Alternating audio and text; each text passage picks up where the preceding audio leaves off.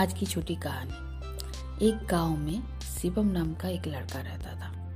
उनके papa mummy बहुत गरीब थे, मगर उन लोगों को शिवम का पढ़ाई देख के लगता था कि ये ज़रूर कुछ ना कुछ बनेगा। वो खुद अपने से ही मन लगा के पढ़ाई करने लगा। वो कोई अपने से ही पढ़ाई करता था, स्कूल जाता था और अपने से पढ़ता था। धीरे धीरे वो बड़ा हुआ उसके पापा का एक छोटी सी कपड़ों की दुकान थी। उसी से उना, उनका चलता था। उन्होंने वही कपड़ों का दुकान से ही अपने लिए एक घर बनाया था, जो उसकी मम्मी अपने देख रेख में बहुत सुंदर बनाई थी। उनका घर इतना सुंदर था कि उन लोगों को तीनों को बहुत पसंद था। शिवम पढ़ाई करने में बहुत अच्छा था। वो बड़ा हुआ। बड़ा होने के बाद, बारहवीं पास करने के बाद वो मेडिकल का एंट्रेंस दिया। उसमें उसको मेडिकल मिल गई।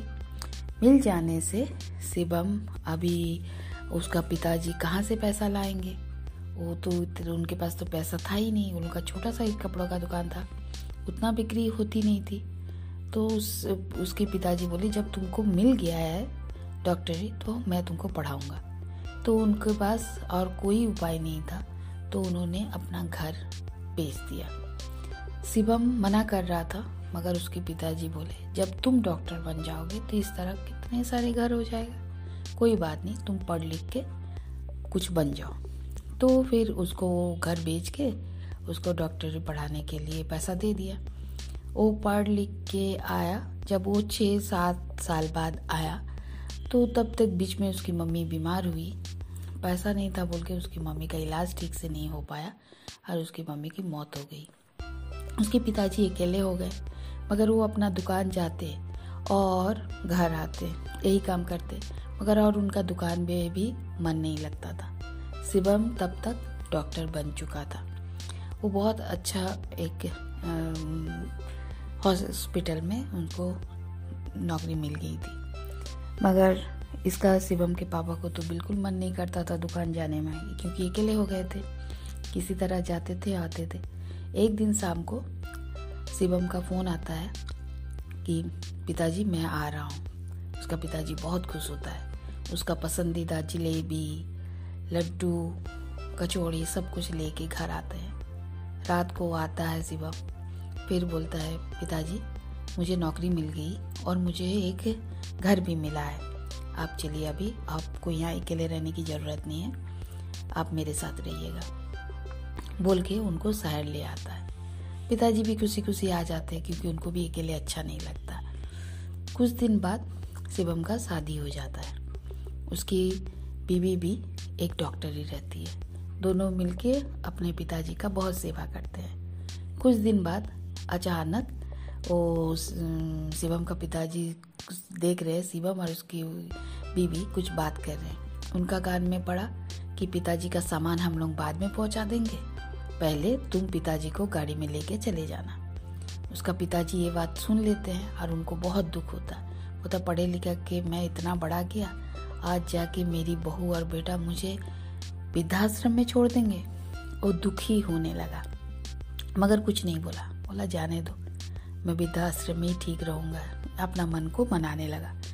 और वो जब जिस दिन उसका पिताजी को बोला, पिताजी अब तैयार रहिएगा। हम लोग को कल सुबह जानी है। उस दिन वो बहुत रोया। और उसका पत्नी के पास बोल के कि देखो, इस दिन के लिए मैंने घर बेच के और पढ़ाया कि आज वो मुझे वृद्धाश्रम में भेज दे रहा। वो सिर्फ़ अपनी पत्नी का फ़ोटो ले लिया और बाकी कुछ भी नहीं लिया। और उसका बेटा उनको गाड़ी में बैठा के ले के जा रहा है। जाते जाते उसको सोच रहा है, कहाँ ले जा रहा? उनको तो और कोई होश ही नहीं है कि कहाँ ले जा रहा है। उनको लग रहा है कि मैं तो और नहीं देख पाऊँगा। आँखों में उसका पानी छलक जा रहा है। वो अपना कुर्ता उठा रहे हैं और उसी से पूछ रहे हैं और सोच रहे हैं कि मुझे तो वृद्धाश्रम में ही रहना है और इन लोगों को देख नहीं पाऊँगा। कोई बात नहीं बेटा बहू तो खुश रहेगा। मगर जब वहाँ पहुँच के और बेटा ने दर गाड़ी रोक के पिताजी को बोलता है, उतरिए पिताजी। हम लोग आ गए। तो देख रहे हैं कि सामने में उनका पुराना घर, जो फूलों से, गुब्बारों से सजा हुआ है। और उनका वहाँ सब अपने, उनके दोस्त लोग भी आए हुए हैं, उनके रिश्तेदार भी आए हुए हैं। वो देख के, वो सोचा, ये तो वृद्धाश्रम नहीं ये तो मेरा पुराना घर है।